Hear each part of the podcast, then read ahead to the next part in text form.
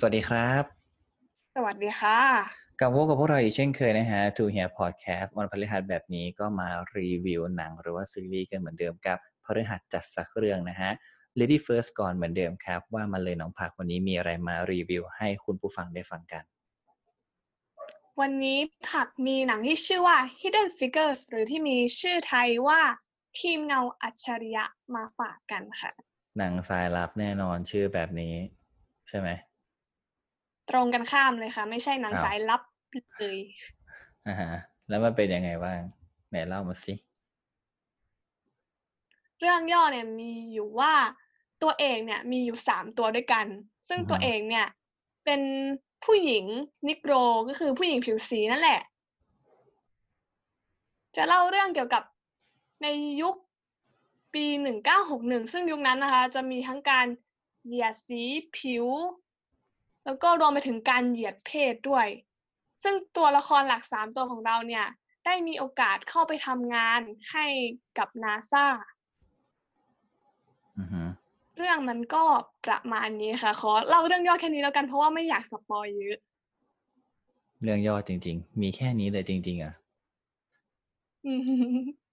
เราชอบอะไรในหนังเรื่องนี้ทำไมถึงหยิบมารีวิว ที่หยิบเรื่องนี้มารีวิว เพราะว่าผักอะเพิ่งดูเรื่องนี้ไปเมื่อไม่กี่วันก่อนแล้ว มันรู้สึกชอบมากเลยค่ะ เรื่องนี้อะมันเป็นหนังที่สร้างมาจากเรื่องจริงนะ แต่ว่าอืมมันเล่าเล่าได้แบบสนุกอะมันไม่น่าเบื่อ ดูได้เรื่อยๆอือฮึพอเรารู้ว่าแบบมันสร้างมาจากเรื่องจริงปุ๊บเราเหมือนแบบอินตามอะไรประมาณนี้ แล้วก็เรื่องเนี่ยมีความเป็นเฟมินิสต์อืม ทวงการเสรีสิทธิเท่าเทียมระหว่างเพศแล้วก็ผิวสีอ่าด้วยก็เลยชอบเรื่องนี้มากค่ะ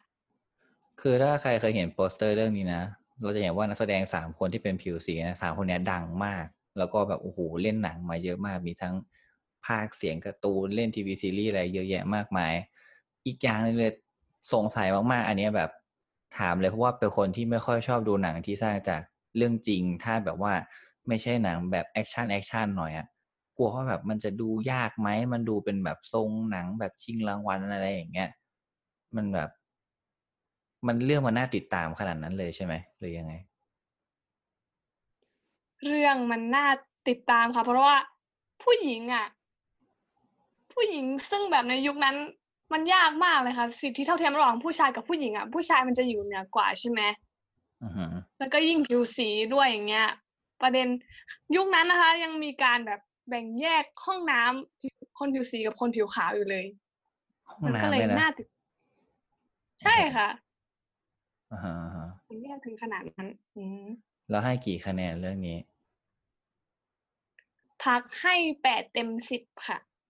อืม เยอะใช้ได้ โอเค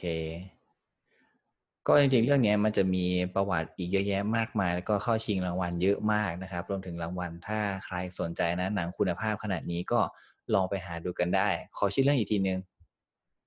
Hidden Figures ทีมเงาอัจฉริยะค่ะ ก็เดี๋ยวเราจะทิ้งชื่อคลิปอ่าชื่อเรื่องนะขออภัยชื่อเรื่องเนี่ยไว้ใต้คลิปนี้ไว้ให้แล้วกันนะฮะ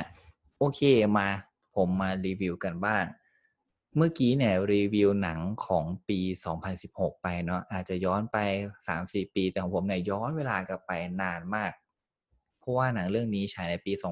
2003 ถ้านับดูก็ประมาณ 17 ปีแล้ว มีชื่อเรื่องว่า Identity ชื่อภาษาไทยก็คือเพชฌฆาตไร้เงาอ่าจริงๆไม่อยากบอกชื่อไทย เพราะว่าสังเกตว่าเวลาดูหนังเรื่องอะไรก็ตามนะ ชื่อไทยมักจะสปอยในระดับหนึ่ง แต่ที่กล้าพูดชื่อไทยเรื่องนี้ เพราะบอกเลยว่าเป็นหนังที่ฉายหนึ่งชั่วโมงครึ่ง แล้วน่าติดตามตั้งแต่วินาทีแรกของหนังอย่างวินาทีสุดท้าย แล้วก็ไม่กลัวสปอยด้วย เพราะว่าหนังเรื่องเนี้ย ไม่รู้จะสปอยยังไง เอ้ยไม่รู้ว่าจะเล่ายังไงด้วยซ้ำเรื่องย่อ เพราะว่ามันจะมีการเฉลยหลาย ๆ จุดหลาย ๆ จุดทำให้เราเนี่ย หลอกไปหลอกมา เรื่องนี้นะจะเป็นแนว mystery thriller ก็คือแบบ มันไม่ได้เชิงแบบผีอะจะมันจะชวนแบบน่าติดตามชวนคนลุกหลอนๆหน่อย เรื่องราวก็จะเป็นเรื่องประมาณว่าณโมเทลแห่งหนึ่งที่มีคนสิบคนเนี่ยเข้ามาเจอกันโดยบังเอิญมาก ๆ และไอ้สิบคนเนี้ยน่ะมันก็จะมีคนค่อยๆ ตายไปทีละคน ทีละคนทีละคนทีละคน แล้วมันก็จะค่อยๆหาว่าใครคือฆาตกรตัวจริง มีเรื่องมาประมาณนี้เลย แล้วเรื่องนี้นะ ถ้าคิดว่าดูหนังสืบสวนมาเยอะ หรือว่าชอบหนังสืบสวนเนี่ย ไม่ควรพลาด แล้วลองเดาดูว่าคนไหนคือคนร้าย เพราะว่าเรื่องเนี่ยมันจะค่อยๆ เฉลยตรงนั้นตรงนี้หลอกเราไปหลอกเรามา อีกเรื่องหนึ่งที่สำคัญมากๆคือเรื่องเนี้ยคือได้ director นะ เป็นเจมส์แมนโกลด์คนเนี้ยคือคนที่คว้ารางวัลออสการ์มาแล้ว เพราะว่าเขาล่าสุดเนี่ยเพิ่งกำกับเรื่อง Ford v Ferrari อืมที่ได้รับรางวัลในออสการ์ปี 2019 แล้วก็ถ้ามีอีกเรื่องหนึ่งที่ดังๆ ก็คือจะเป็นโลแกน คนนี้สุดยอดมาก คือเรื่องนี้ความน่าสนใจอย่างหนึ่งเลยก็คือ เขาจะลำดับภาพเรื่องราวอะได้น่าสนใจมากๆ คือตัวละครอะดูมีเยอะใช่ไหมสิบตัวละคร แต่ว่ามันจะชวนให้เราสงสัย คิดว่าเอ้ยอันนี้แต่ใช่ก็ไม่ใช่มันแบบ เป็นการตัดต่อที่ดีมากแล้วก็ใช้ภาพต่างๆ เล่าเรื่องได้โคตรดีจริง ๆ เรื่องเนี้ยแนะนำมากๆใครที่ชอบหนังแนวสืบสวนไม่ควรพลาดมากๆผักเองก็เคยดูใช่ไหมเรื่องนี้ ใช่ค่ะ เห็นว่าดัดแปลงมาจากนิยายของอากาธาคริสตี้ด้วยใช่ไหมคะใช่ก็เผื่อใครไม่รู้จักนะอากาธาคริสตี้ก็คือเจ้าแม่นวนิยายสืบสวนนะถ้าใครรู้จักเชอร์ล็อกโฮล์มส์ที่เขียนโดยเซอร์โคนันดอยล์แล้วก็นี่ก็เป็นอีกคนหนึ่งที่ โอ้โหเขียนแบบในวนิยายสืบสวนมาโด่งดังมากมาย หรือไอเรื่อง Orient Express อะไรสักอย่างอะที่เป็นคดีฆาตกรรมบนรถไฟอะก็คนนี้แหละ เรื่องราวเป็นคนเขียนนะ Murder on the Orient Express นั่นแหละ แล้วพี่ให้คะแนนเรื่องนี้เท่าไหร่คะเรื่องนี้เหรอ อืม ให้เก้าเลยนะ เพราะว่าชอบมากชอบตั้งแต่การลำดับภาพแล้วก็การเล่าเรื่อง รวมถึงความน่าติดตามของหนังอะ่ะมันมันมีการเฉลยสามอย่างนะในเรื่องอะ่ะตั้งแต่ช่วงต้นช่วงกลาง แล้วก็ช่วงท้าย คือไอ้ช่วงต้นเนี่ยเหมือนเฉลยให้เราแบบได้ลองคิดแบบนี้ดู พอช่วงกลางเฉลยแบบนี้ที่คิดว่าเฮ้ยเราจะสรุปหนังทั้งเรื่องได้แล้ว แต่พอมาตอนจบมาเฉลยอีกแบบนึงอีกทำให้เราแบบเฮ้ยที่คิดว่าเราคิดว่ามันจะถูกอะ มันกลับไม่ถูกซะงั้นอะ มันแบบโหพลิกกันไปพลิกกันมา อย่างที่บอกว่าใครที่ชอบหนังแนวสืบสวนนะแล้วก็ถ้าเป็นแฟนของอาคาธาคิสตี้ไม่ควรพลาดมากๆเรื่องนี้เป็นหนังเก่าที่โคตรสนุกจริง ๆ แนะนำมาก ๆเลยนะ สุดๆเลยเรื่องเนี้ยคือให้เก้าที่ยังไม่อยากให้เต็มสิบเพราะว่าเคยมีหนังสืบสวนที่ดูแล้วชอบมากกว่านี้อยู่ อืม ก็เลยอาจจะให้แค่เก้าก็พอ ติดนิดนึงคือเพราะว่ามันเป็นหนังเก่าอะแล้วเพิ่งมาดูไง มันเลยเป็นภาคไทยอะ พอเป็นภาคไทยแล้วมันอาจจะ ลดความสนุกลงไปนิดหน่อยจริงๆไม่อยากจะเอาคะแนนตรงนี้มาลดนะ